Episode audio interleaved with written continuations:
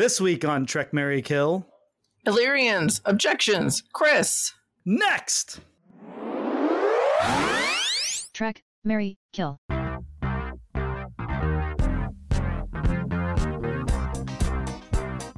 Hi, I'm Brian. Hi, I'm Kristen. Welcome to Trek Marry Kill, a podcast that puts every episode of Star Trek on trial. And this week we're putting on trial an episode that features a trial. It's Ad Astra per Aspera. It debuted on Paramount Plus June 22nd, 2023. It's the second episode of Strange New World's second season. It was written by Dana Horgan and directed by Valerie Weiss.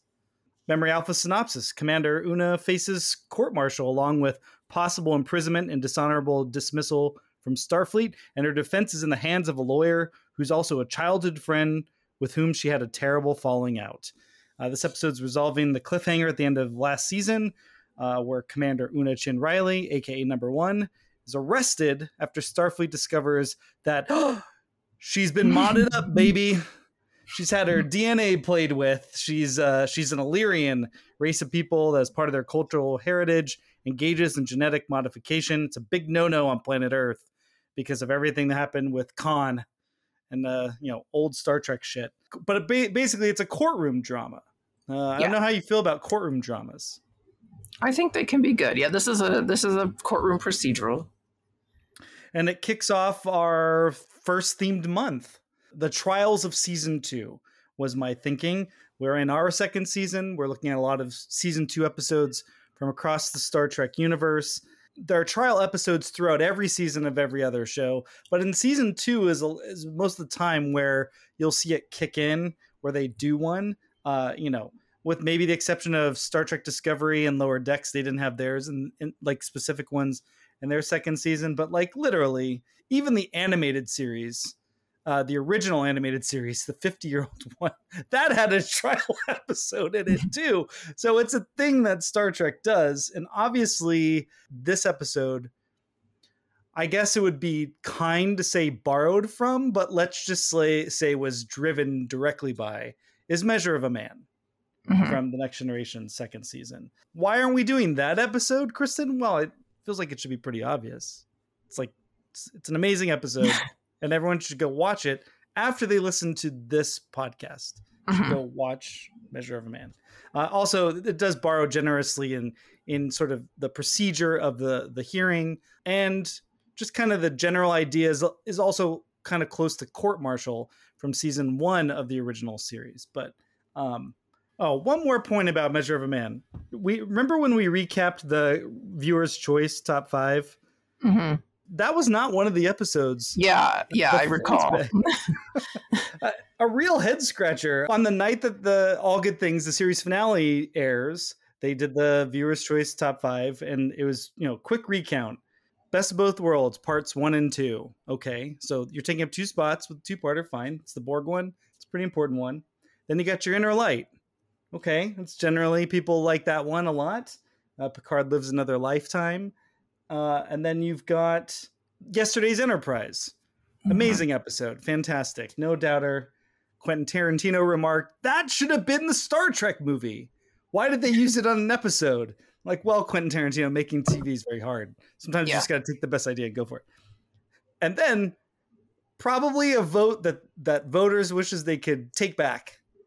Fifth best, Relics, the one with Scotty. yeah, I don't mind that episode. I don't know if I would have put it in my top five, but Yeah. maybe in 1994 I would have. I think it's kind of generally considered that Measure of a Man is a top five episode of the Next Generation. Mhm. Now I think that episode has only grown in estimation. It was written by an actual lawyer, Melinda Snodgrass. It has a lot of interesting issues in it.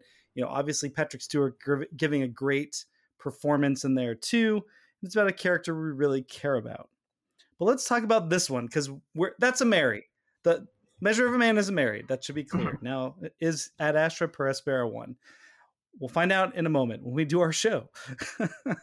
uh, but I, I want to point out that in this one, we've got uh, basically like a, a Johnnie Cochran character, uh, a civil rights advocate Mhm. in Neera Ketoul, who's played by Yetide Badaki, who grew up a Star Trek fan. And she said she had a big crush on Data and Picard growing up. and That's obviously she freaking wild. uh, But okay. of every of all the characters, okay. Yeah, big, big next gen fan, and then it was Data and Picard, and obviously Guinan. That was the thing. Like we're in the future, which was Guinan's whole point. Why Guy, uh, Whoopi Goldberg loves Star Trek was seeing Nichelle Nichols and saying, "Hey, we're gonna be in the future. That's great." So Yeah. she passed it right down. And by the way, just if you're if you're thinking that maybe Yetide Badaki said this as part of like just the press for this episode, I will say that there is video going back six years where she's talking about Star Trek Next Generation and the Data and Picard crush. So she is a bona fide Star Trek fan. Great. Okay. Then she gets to be on the show. That's very cool. Yes, it is very cool. Courtroom stuff. I mean, one of my earlier industry experiences was working on Boston Legal, which I know I've mentioned many times, unfortunately. But obviously, uh, that is a courtroom show. So doing the courtroom procedurals, that's it is kind of it's its own genre, of course. But also, I would argue that for television's sake, you're in the realm of if you're doing courtroom stuff, you know, David E. Kelley and I guess maybe even Aaron Sorkin they've got kind of a, a stranglehold on the imagination of television writers doing it.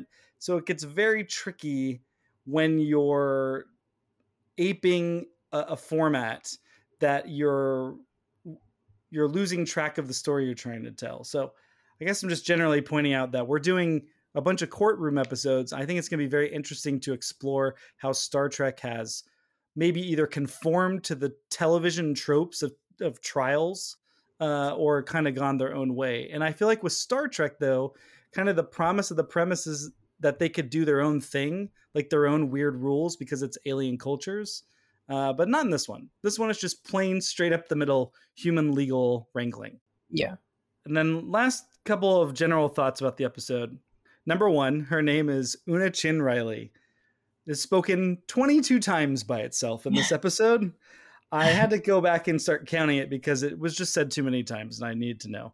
Uh, they probably say it six or so more times when it's her full name Lieutenant Commander Una Chin Riley.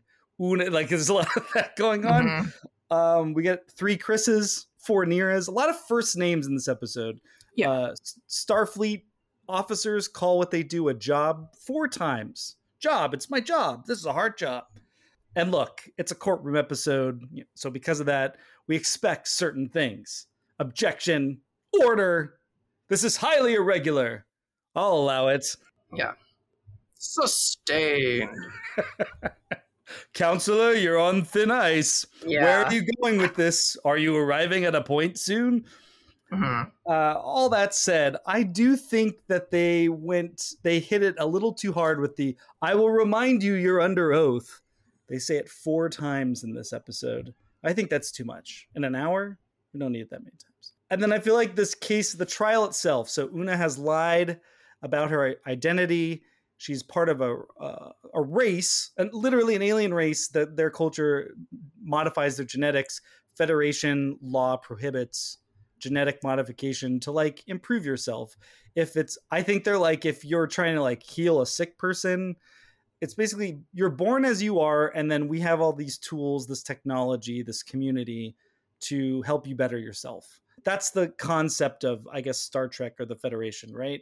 And so the idea that you would sort of use technology instead to hijack your your biology and, and make yourself better that way because of what's happened with eugenics wars, which the show doesn't tie together. That I think the party line now is that the eugenics wars led to Star Trek's World War Three. So like those two things are Mm. combined together, um, and basically it's like because this has been used in our past to do terrible things, we just have banned it. And obviously, we see all the way through DS9 that that ban continues. But I still think, all that said, this case kind of uh, flim is not flimsy, but there's two key points legally that the that the script kind of dodges, which is an actual tangible medical examination to verify everything that's being said.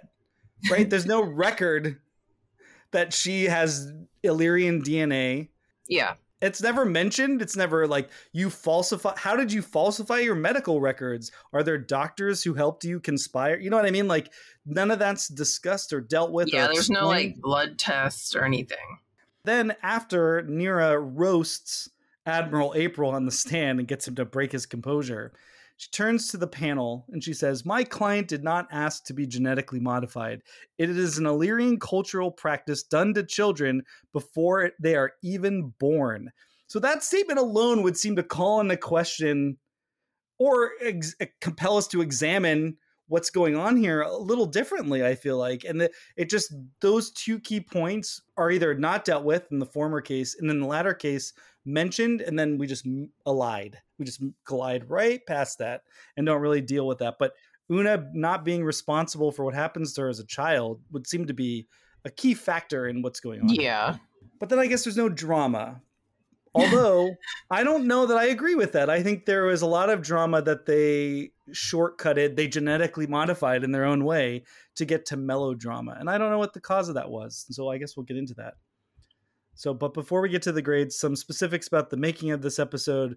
Ad Astra per Aspera means to the stars through hardship. It was a motto of Starfleet before the Federation, but in real life, it's the motto of the Royal Air Force. It was the personal motto of Julie Payette, uh, actually that's a French Canadian name, so it's probably Julie Payette, a former astronaut who was the 29th Governor General of Canada.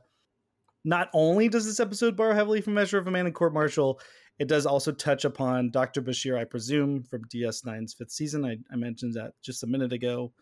Um, and in that one, Dr. Bashir is being modeled for a new long term medical hologram in the course of doing background, Starfleet discovers that back, Dr. Bashir was genetically modified as a small child. So, again, in the 24th century, still big no no. This episode was directed by Valerie Weiss, who in real life, Kristen, is actually Dr.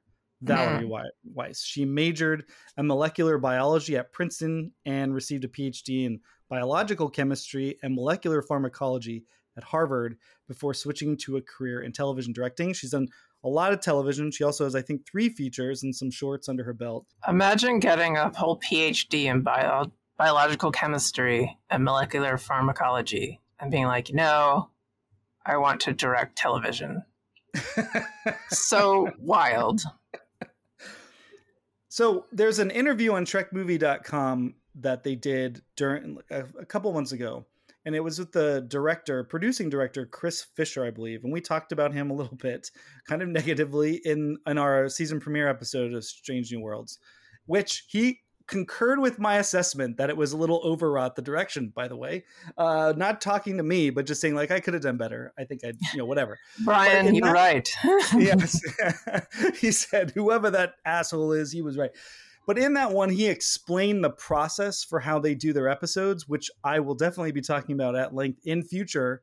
Trek Marry Kills on Stranger Worlds episodes. But in just to generally touch on it based on Dr. Valerie Weiss here, they approach their uh, production or making Strange New Worlds more like these are short films. And so the directors have a lot of say in the direction of each episode. Ah. Again, I'm going to revisit that notion later on. this is a Writers Guild of America household, the DGA. There's, anyway, my point is this. It's a little strange given what I said. Like, how come they don't even bring up the biology aspect of it? That you've got a biologist here who, like, you know, in the development of the script, it doesn't even come up. So it's not a criticism. I just was pointing out. I was like, oh, interesting. So obviously, it's very clear that they want to stick with the um, the human emotion of all this and making this feel as grounded as possible. But I guess grounded in 2023 human reality as opposed to the reality the show takes place in. Uh, while on the stand, Spock mentions meeting number one for the first time and discovering her love for Gilbert, Gilbert and Sullivan, as depicted in the short Treks episode Q and A. It's the very first uh, short Treks that they did. Those are technically considered canon. I'm just telling everyone right now that Trek Marry Kill is not we're not doing those. Those are yeah. It is revealed that four months have passed between the events. By the way, the, it is that's a weird character trait.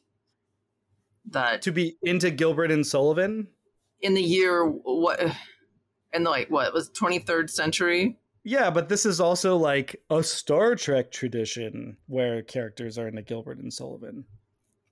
Okay, well, all right. Like you couldn't come up with anything more more modern. I mean, yeah, I agree with you.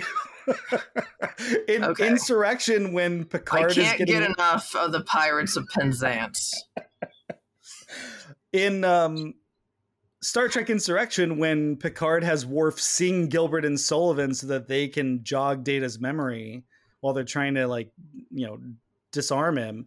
I the whole time in the theater I'm groaning. I'm like, this is cringe as shit for one thing, but two, does it have to be Gilbert and Sullivan? Like that's it's so so ancient, even by our standards now. It, yeah, Uh, because a lot has happened in musical theater since. And guess I, I just had to look it up because I'm like, I was pretty sure, sure this most of these took place before 1900. These they were mostly doing plays and musicals in like the 1870s, God. which means so like one thing about me is that my grandfather was born in 1890, meaning he was too too young to have seen any of this shit, and that means it's that's like my line for anything. Like, how old is it? If it's older than my grandfather, it's very very old. Your grandfather, who I what was born in 1890. Correct. Wow. Yes, he was 60 years old when my dad was born. Any uh key story that you that has been passed down that you either heard directly or Oh my gosh, there's so much. Um, well, he fought in World War One. Wow. um, was and he like he's from he was from Chicago and he was like the biggest guy in town because he was six foot one, which back then was big. There's so many stories that like I'm pretty sure not not all of them are true, but some of them are true, and I actually have like traced some of them.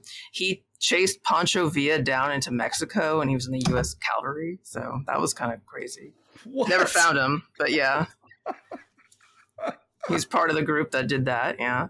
Um Oh my gosh, he became a silver miner for a while. He was a bootlegger. He was um, one of his jobs was um, I think it was during the Great Depression. He worked for the Chicago Machine, which is like the Democratic Party who basically ran everything. His job was to take all the city hall paychecks down to the racetrack. He made a ton of money doing that. Holy shit. Yeah. And when he was in World War One, he was so he was actually old for World War One. So he was, and he was already in the military. So he was 28. It's pretty like kind of oldish. So he wasn't in the trenches. He was back in the artillery.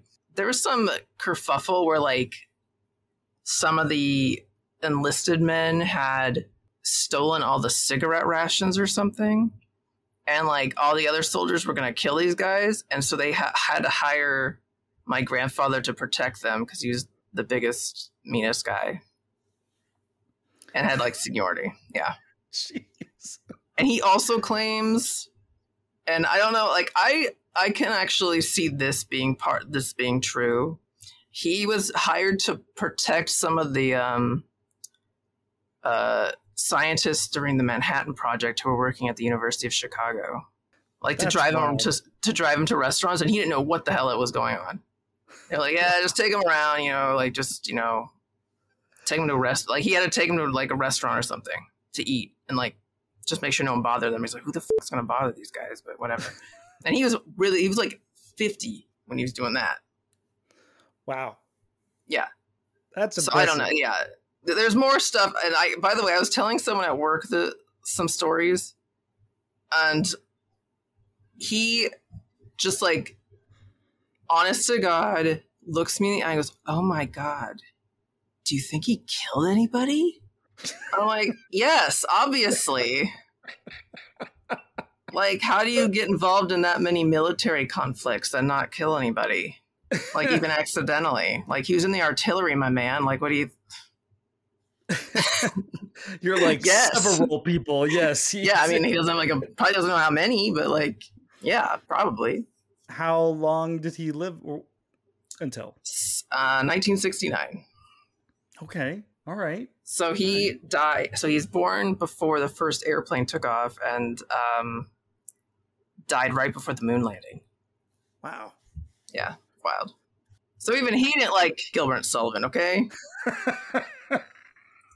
like no freaking way.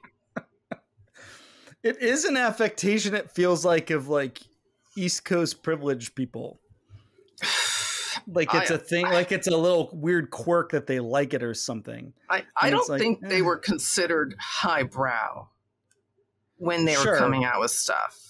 Sure, but not all Shakespeare was either, right? So I mean, it's like. Well, well, eh, Shakespeare played for the for the Queen, so um, wrote stuff for the Queen. So I think yes, um, but not. Uh, yeah, I, I I'd have to read more about it, but th- that's a very dated. They couldn't come. They should have come up with something else. you know, you talked about your grandfather's age and all that stuff. Uh, Mhm. I do want to point out that I did notice on your socials that you seem to be Benjamin Buttoning. Oh yes, I am. Yeah.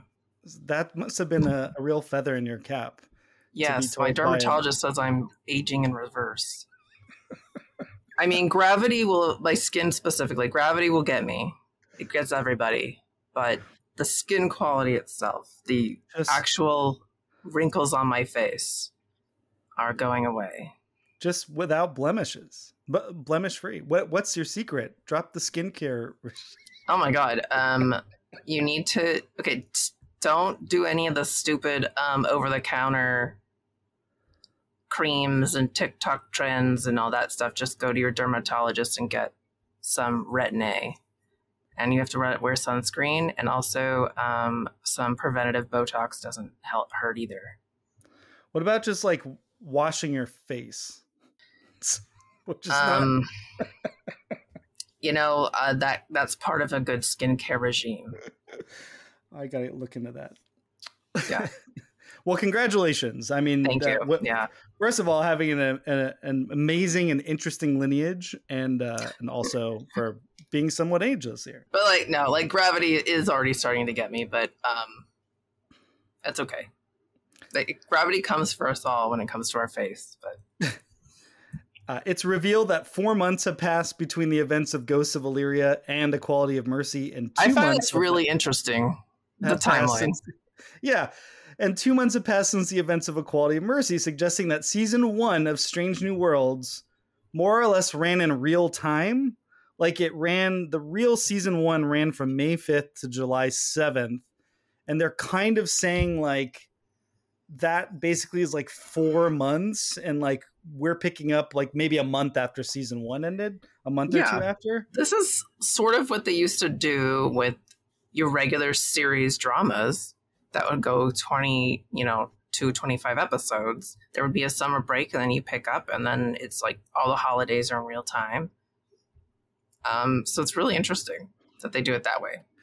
I mean, I think we're full on in silly season, but we talked about this in the season premiere episode where they're like, Pike's going to take a personal day and like Mhm. traverse the galaxy in in like an an evening, and and they're basically applying that same. So in this Strange New World Star Trek, they have clearly said space is not that big. It's like a long. Yeah. It's like driving across L.A. And like that's it. I mean, that's what this is canonizing is that it's all funny money and um, i don't know it makes it it's just one of those things where it's like you just have to go with it because we're not taking it seriously so you should neither fine i because i guess it kind of steps on the whole idea of like captain pike has sat on this secret for four months Yeah, like- when they revealed that, I was like, "That's not even that long." And then, No. like, then she turned herself in essentially. yeah Not too, not too long after that. So what? I mean, give it a, give it a rest.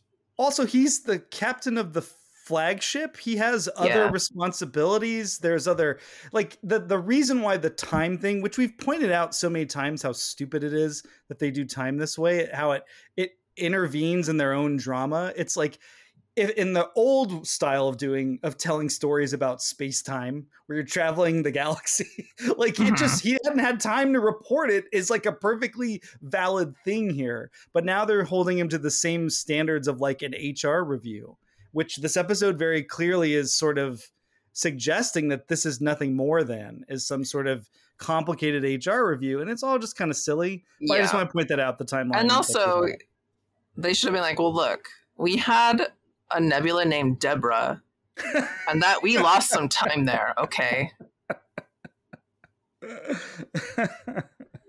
That's right. We encountered uh we encountered John Carpenter's The Thing and and James Cameron's Aliens and a whole tr- bunch of sci-fi We've tropes. been Yeah. through it. The entire crew had a vitamin D deficiency. That's right. We lost time there. Yep. So when, pray tell, was I supposed to report this? yeah. You know, Uh, burning. died. uh, Remember? Emergency. He died. yeah, he died. We aren't allowed to grieve. Uh, and then I guess my final last little note about this episode is the it just was a question. So Captain Batel's a lawyer now. So- Yeah, interesting. that's- Was that mentioned ever before? No, it just felt like well, in Measure of a Man, they were Captain Picard's being a lawyer. It's like it's like knowing the tune but none of the lyrics. And it's like, yeah, like- but there was an explanation for all that. So like in like you have your JAG officers, they don't also pilot the the boats in the Navy, right? I mean, Yeah. Yes.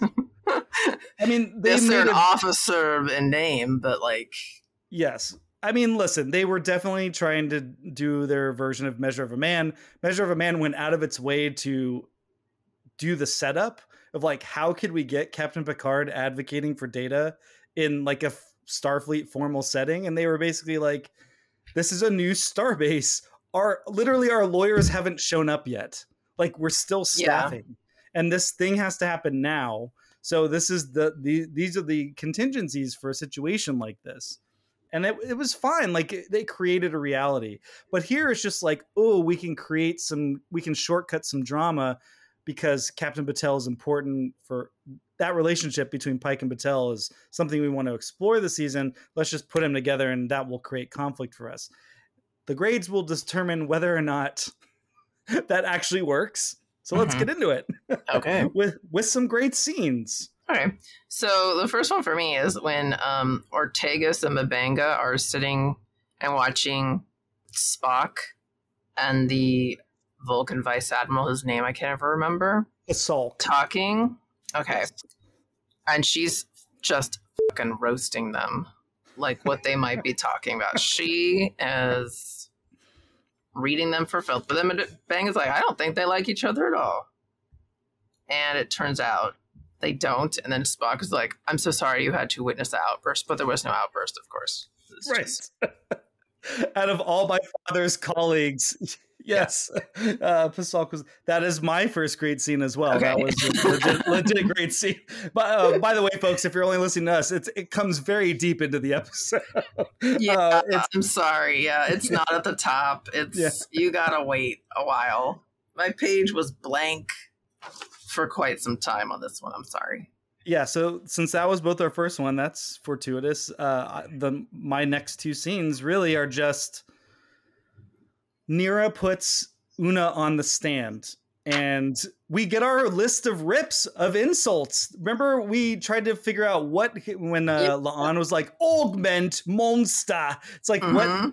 what do they call i thought it was like cheat code or something like what could they call them we get the list augment Yeah, Maudie, freak. Maudie's a good one. Why didn't we think of that? Oh, I yeah I, I have other thoughts about Maudie, but um, Maudie, Maudie, we like to potty. actually have a great scene before that oh, when Neera okay. when Neera bring when Neera is reading off all the times that Admiral April broke the Prime Directive.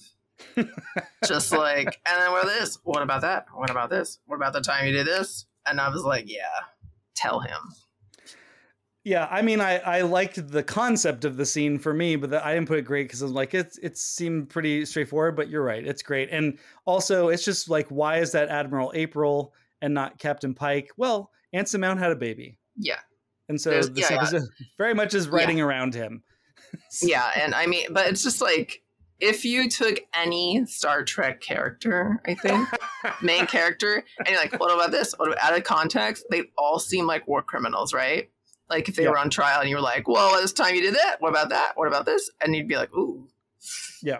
But I was almost going to put that as a best Trek trope as just breaking the prime directive because Yeah. you know, it's because we always can understand or yeah when it's our heroes why they're doing it and i liked it being recontextualized or not even recontextualized just contextualized in this circumstance i thought it was it was really great it really does set up sort of what the ending is that a captain has broad discre- discretion and what they can do to you know save lives and i thought that was great but the neera uh putting una on the stand and we get all the the list of the names Mhm. um, and then also you know, Una confesses that she turned herself in. Um, but then we just get uh, the whole story about how Illyrians had to like blend in. And, you know, the, part of the reason why this episode actually resonated with people is like a lot of people are calling this like the best Star Trek episode of the century, and and all this other Um, stuff is like a lot of century? the one we're currently in. But there's a lot of Oh. like people identified with sort of the message you know there's it was queer coded but also it was like religious coded like and i think that's what where star trek does work really well. And so una's Well- story is very specific but also it has the universal appeal of trying to hide your identity and you're being persecuted. And and uh, i just thought it was it was a nice scene but also um the apology that closes her arc with with her and Neera, where she's explaining what she went through, Mhm. and then she ran away and she left everyone behind, and she apologizes for that. Um, I also put La'an and Neera's scene where they're talking about like her family history, when La'an thinks it was like maybe her who gave it away or whatever through her personal log. Um, and then also Neera's speech about asylum, which I think that has more to do with hot button issues right now than because seeking asylum is kind of a thing right now that a lot of people don't think some people who are seeking asylum are legitimate um, and other people do. And it's ripped from the headlines. So I think that was a good scene. I totally agree. I think that the, my third scene was Neera exposes the loophole, the asylum loophole.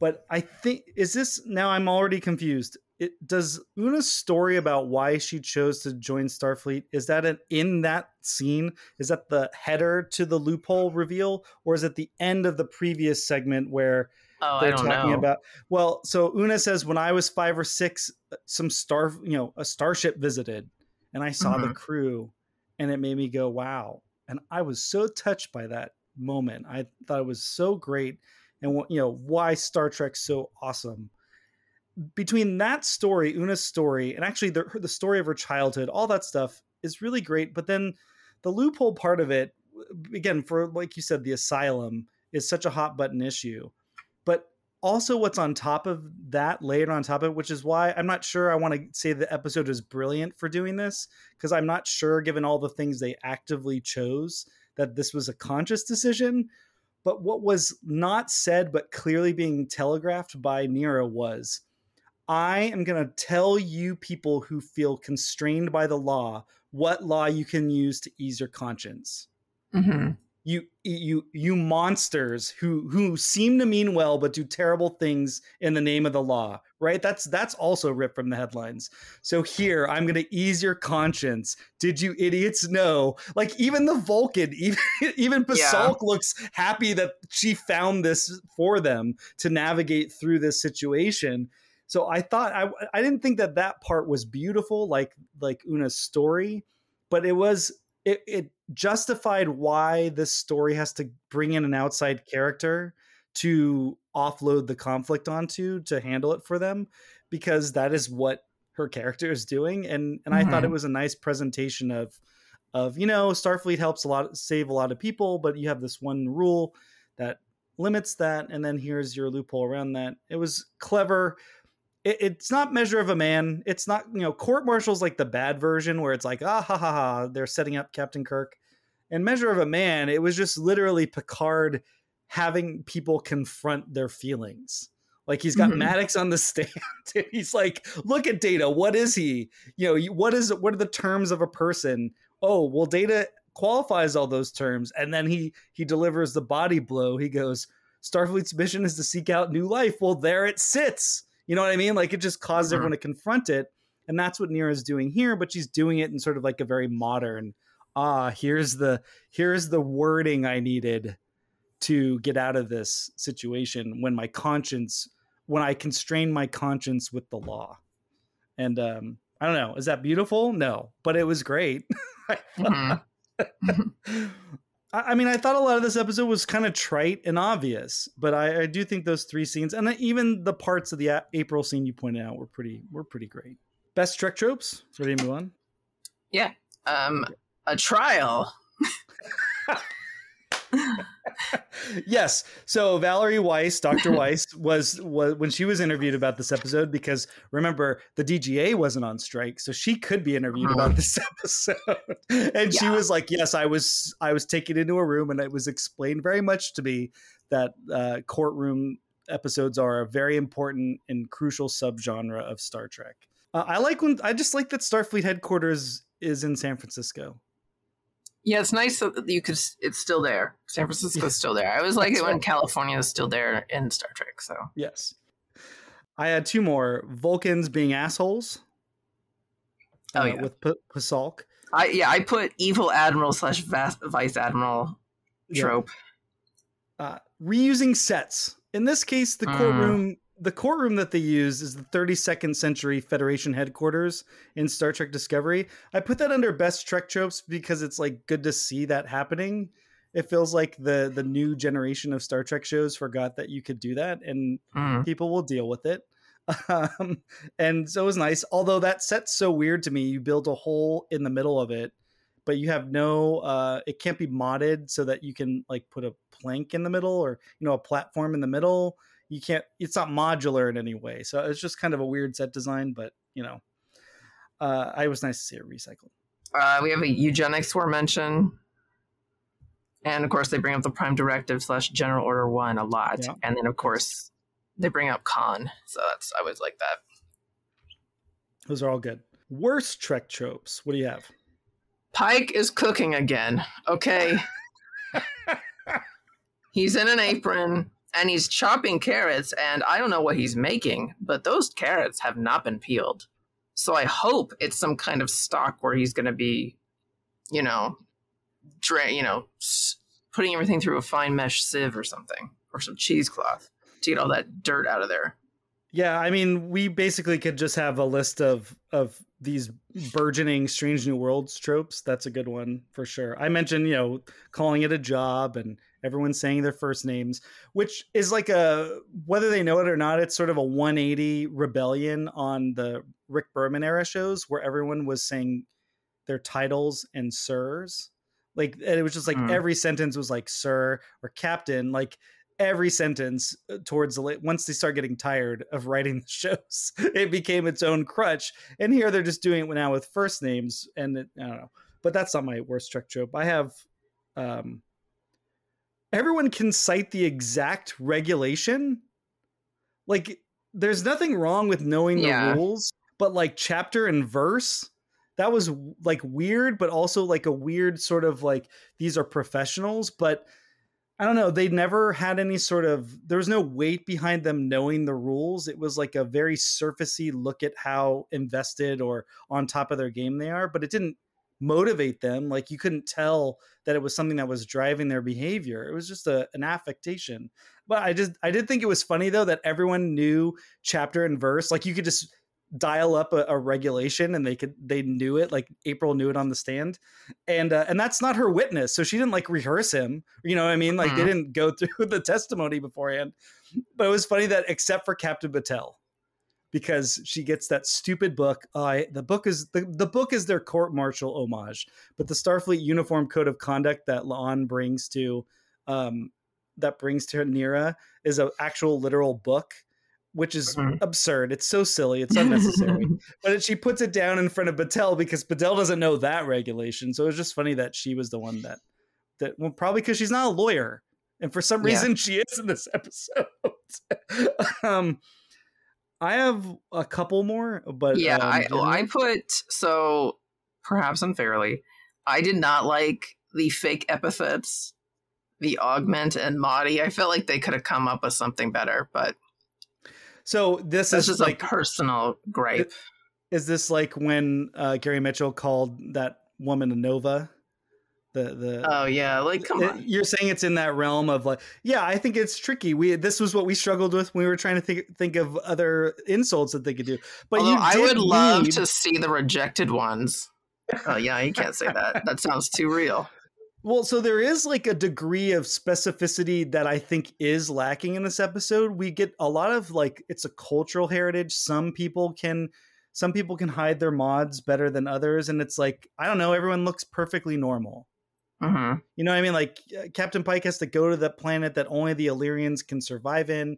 They all just look like people with maybe some exotic makeup.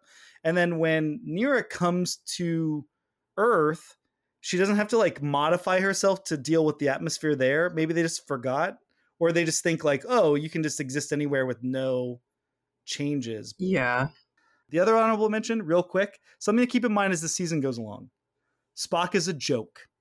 He's just something. It's just something to watch. But in the first two episodes of the season, he is there strictly for comic relief. He is a punchline, Mm. which in this case, I think it was great both moments. But we had the go to warp catchphrase in the first episode. And in this one, I'm sorry you had to see that, which was great. I mean, that was a great moment. I, I thought it was Yeah. fantastic. Uh, and then Uh, Gilbert and Sullivan, like her, Yeah. her dignity is on the line, and instead he decides to crack wise as like a as a schmuck Well, the audience. It is quite a revelation. I wouldn't want that that to be revealed in open court about me. I've I've won not so much a trope, but I didn't know where else to put it. But putting M'Benga on the stand, that is risky because who knows what kind of crimes he's actually committed. That's right. That's right. I was like, ooh, this is gonna go sideways. But I mean, if if you're Pasalk and Captain Batel and you're you're big into gotchas, what happened to your Mhm. daughter? Would have been a great question to ask. yeah, um, that's a good point. I had I had thought about that too when it was like they're really putting M'Benga on the stand. Yeah. Jeez. okay. of all the people you can get to speak for you, most of its time quality. They're all friends. Uh, I have to admit that even though I don't watch shit like Grey's Anatomy or like you know a lot of the very popular stuff, I get it that that is what at the heart of most TV. That's what we're all watching them. They're like an extended family or it's a parasocial relationship, and the cast they all wind up being very close. Not the cast, the characters. The cast can hate each other, but on screen it looks like they're all into each other. Mhm. Uh, but I think for some reason it's like they've gone too. Discovery does this too, but they've gone way too hard into that to the like to the ignoring of like any sort of chain of command or any. They're all at the same level, so no one's like worked. They all have the same experience level. They all talk the same. They all interact the same. It's sort of a very broad and kind of uh schmaltz schmaltzy way of everyone dealing with each other. I don't know. It just that just seemed like more most of its time. The first names thrown around. Also, to the extent that they missed a key point of drama. You have a character coming out as being a mo- like a modded person, and I guess because of La'an, they are trying to suggest that the crew is okay with augmented people, but they kind of sidestep. La'an got mad, right? That was the scene that you mentioned Mhm. with Neera. La'an's like, I got mad when she told me because I was her friend and she never told me that. And you know, being lied to or you know, having something important like that where they could connect, being withheld, that was one element. I'm like, that's a legitimate emotion. I could that makes sense. I guess my point is, is like you mo- avoid all conflict if like, what if your first officer? Like, it's one thing for La'an Singh, you know the story. She didn't have any choice. You know, the Gorn planet, that's tough. But Una, the one who rides her ass all the time, the one that rip, rips the crew, she's been hiding, harboring a secret. And remember in the season finale last year, we had Ortegas being the the racist to, or suspicious Yeah. of, of Vulcan Spock. You could have had a situation where someone's prejudices, and maybe they're like saying, like, I can't believe I feel this way. But like my fit, what was missing from this episode was like it should have been about someone being really pissed off because their family was directly impacted by these eugenics wars. Yeah, so I put a plea deal. Um, it's very law and order of them at the beginning to be talking about a plea deal. Um, and also, um, when Captain Pike goes to find Neera he she has an unhelpful assistant. And also, I put the crew watching the whole trial on TV because they can't film them all at once. That's true. Uh, some Star Trek Six vibes, but also it makes you wonder, like, when, why, why weren't they on the bridge for any of this? So the bridge set must not have been available for some reason, or or not up yet. Because um, it would have made more sense for her to step out onto the bridge at the end, Una, when she's been cleared and reinstated. Like, Yeah. instead, uh, anyway. Um, yeah, I mean, I agree with the plea deal thing, especially the lines like "This is a good deal," and I'm like, "Am I watching the newsroom? Is this like Aaron Sorkin trying to write like a lawyer scene or something? What's going on?" also, her ineffectual uh, counsel, her Canadian day player guy, the the feckless, obnoxious, withering, uh, paper thin legal defense trope too is tiresome it, it did bring up a thing that I put as like a of its time that I liked was the idea that she just called attention to like, well, how can he counsel me when he works for you? I'm like, so that is so it is like an HR like hearing instead that they're they really minimized it down into something they can understand. The writers, oh, this is like an HR process. you lied on your resume. We have to explore. Yeah. It turns out you can't speak French. Pike says, "How's that working out for you?" Yeah, that's a very modern rejoinder, which is Mhm. not really the gotcha that people think it is, but I guess for TV it still works. I guess. Uh, do you have any more? I have one more that I. I it's more of a question. No, that's to it. Okay. My my next question is: I don't know if it's most of its time so much as is Una stupid? I know she's not supposed to be, but there is something about a victim being really stupid, uh, someone on trial. And it, here's a couple of examples. So we know Una at the end that she turns herself in, and she knows that she turned herself in, and she knows the risks of that. And Mhm. so she gets the plea deal, which she's told is a good deal. It's a dishonorable dismissal. And uh, Batel explains no exile. You'll still be a free Federation citizen. Starfleet is willing to seal your records and look the other way. And then she says they want to cover their mistake. And Yeah. and it's like, what? Well, you're making this like they think you're a mistake? No, it's pretty clear why they're doing that. So she says Mhm. that, and then after the two count after the two year plea deal goes away and Pasalk comes in, and they up it to 20 years in a penal colony. in the next scene, Una comes back and says, 20 years for lying on an application? That's not what you did. yeah. It's so weird that she has like this indignant reaction. Like, are you have like selective amnesia? You're just Yeah, like, forgetting from moment to moment what happened? You didn't think they'd be pissed off about this? It's like it's the show swapping out reality for momentary conflict or drama, melodrama. They do it with like you'll be a, you won't be in exile. You'll just be in prison. And like, was it exile or prison? Is she a Federation citizen or not? Because exile means something different from citizen, and it's like they just keep changing it up to keep it as dramatic as possible. then this is the last one. So there is a rule of three. so after April gets embarrassed on the stand, Una confronts Neera in her cell, and she's like, "What was that all about? All you?" Uh, and she's like, "I needed to. This is a platform, you know, and I had to use what I had." And then Una says, All you ever wanted here was a soapbox. This isn't about defending me. This is just a way for you to broadcast your hatred for the of the Federation. I thought you were here to help me, but you're not. As long as you can make the Federation look bad, then who the hell cares if I get left behind the process?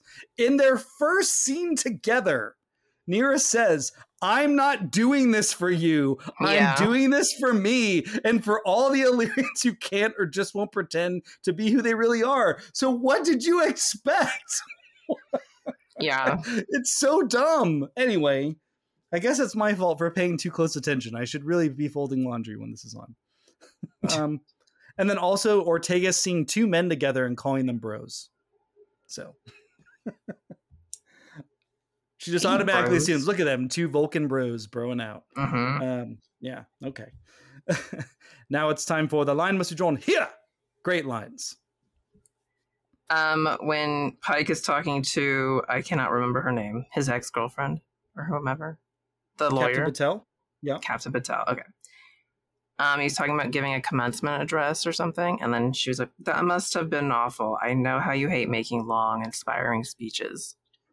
That's exactly what I had. Got him. Got him. she really did. She read him. Yeah. And then also the I regret you had to witness that outburst from Spock. it's a great scene that could have existed in the original series. Yeah. I and then the other line I had was Una saying, "When I was five or six, I remember a Starfleet crew visited.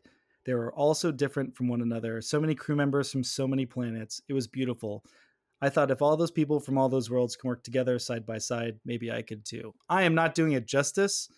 I think it's a beautiful moment, and it's just a you know we were watching Star Trek, and here's someone saying like Star Trek visited me when I was a kid, and I wanted to become a part of it, and I thought yeah. that was beautiful. I thought it was great, uh, and she and she performed it well.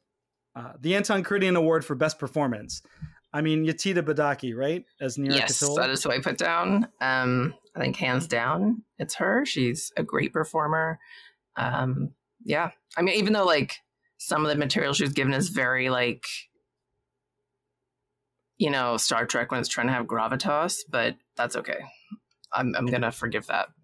An absolutely incredible performance on what I think is a flimsy, boring, and somewhat obnoxious character. Mm-hmm. But I really think. But I'd watch her. I'd watch this actress in a her own legal show for sure. Absolutely. I mean, you. I'm sure you've heard this. You know, uh, uh, a great script can't save bad acting, but great acting can save a bad script. Oh yeah, no, I'm, I wa- I watch soap operas, so yes, I'm aware. I mean, if people want to say this is one of the best performances in Star Trek of the century, maybe the best, I would entertain that argument. There's something to be said here. Mm-hmm. It's like I have a job to do, and I'm gonna do it. And when she has to soften, which is when Una reveals we had to run and we had to leave people behind, and that includes you, and I'm sorry. I believe that she forgave her in that moment. I didn't need mm-hmm. her to say it; I could see it. Uh, and then all the times where she could get really histrionic, you know, really big. But go back to my Boston legal experience. Whenever you get new lawyers coming into the cast, new actors becoming, you know, in the cast being lawyers, they would get really nervous about giving their first closing or opening statement.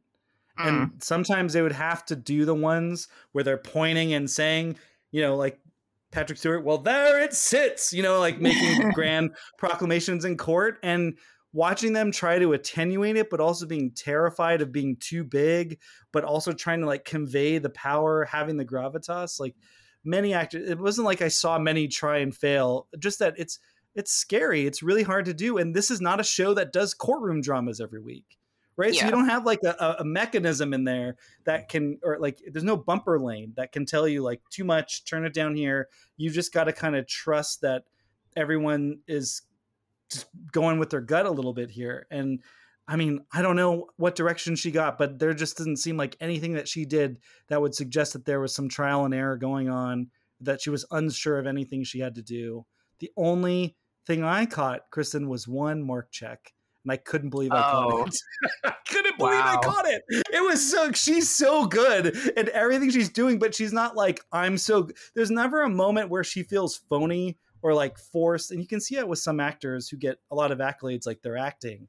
She's obviously acting, but she, her character is the same from beginning to end. It's just, it was an amazing performance. Also, her outfits it. are really good, and we don't often see like what a fashionable person would wear in the world of Star Trek. So I enjoyed yes. that. I think her the part that on on that continuum spectrum that bumped for me was just her office, like the Century mm-hmm. City law firm yeah. kind of look that she had going.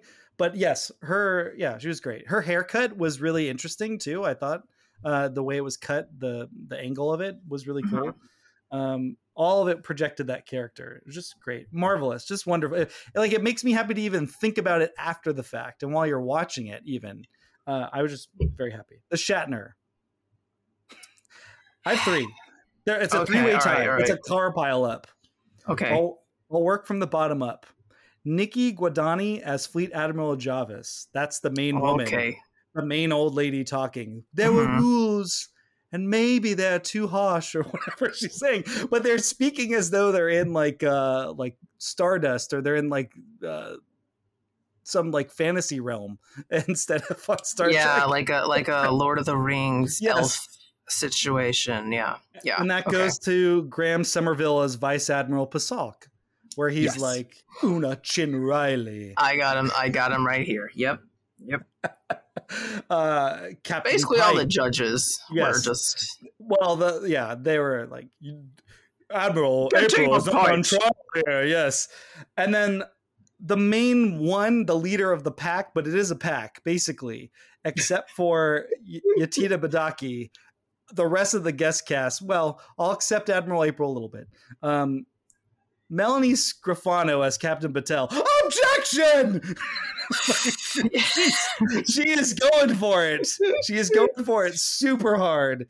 Uh, and I think that's tough. She she played Wynonna Earp, and now she's being constrained to being a courtroom drama. Like it's not not her genre. She's like, I signed up for a space show. Why am I a space Yeah. lawyer now? So basically she had good moments, I thought, but when there are moments where she had to really go for it, and and she and it registered on the Shatner scale. I feel like. Mhm. I, I agree. I think I think that whole set they had some, some issues of like some some just going for it a little too much. I think. Maybe that set because it's like the ghosts of Discovery, the Discovery vibes Yeah. on that. Oh, that yeah, they're like, well, I'm everyone. I'm going to really- channel some discovery here. uh, what part of this will they teach at Starfleet Academy? Um, the Illyrians and the Ferengi are the scum of the earth. Apparently, that is what we've learned. I wonder if there's just like uh, you know, like Although it's not technically illegal to be Ferengi, but not yet. yeah, I'm sure they've like regulated them out of existence in some way. I mean, I guess we should. We didn't really examine this whole eugenics, anti-eugenics policy that the Federation has in terms of. I mean, I don't know. Maybe other episodes, it's a better place for it. It is weird. There's no question about it, and the fact that that doesn't get interrogated in the episode because I guess what uh, we can't mess with canon. But it seems like this would have been a perfect episode for having actual Federation people characters talk about Mhm. it. I mean, it really was Neera just throwing haymakers at the Federation, saying, "You pieces of shit, you hypocrites." You and it's like she's right, but it seems like why doesn't that in cause interrogation from any of the other characters? It's really strange. I, I wonder if there's like spelling bees in Starfleet Academy, but for regulations. You know, like you have to. Well, yeah, there's. I think just like anywhere else, you you have to take a test and you have to know what the regulations are.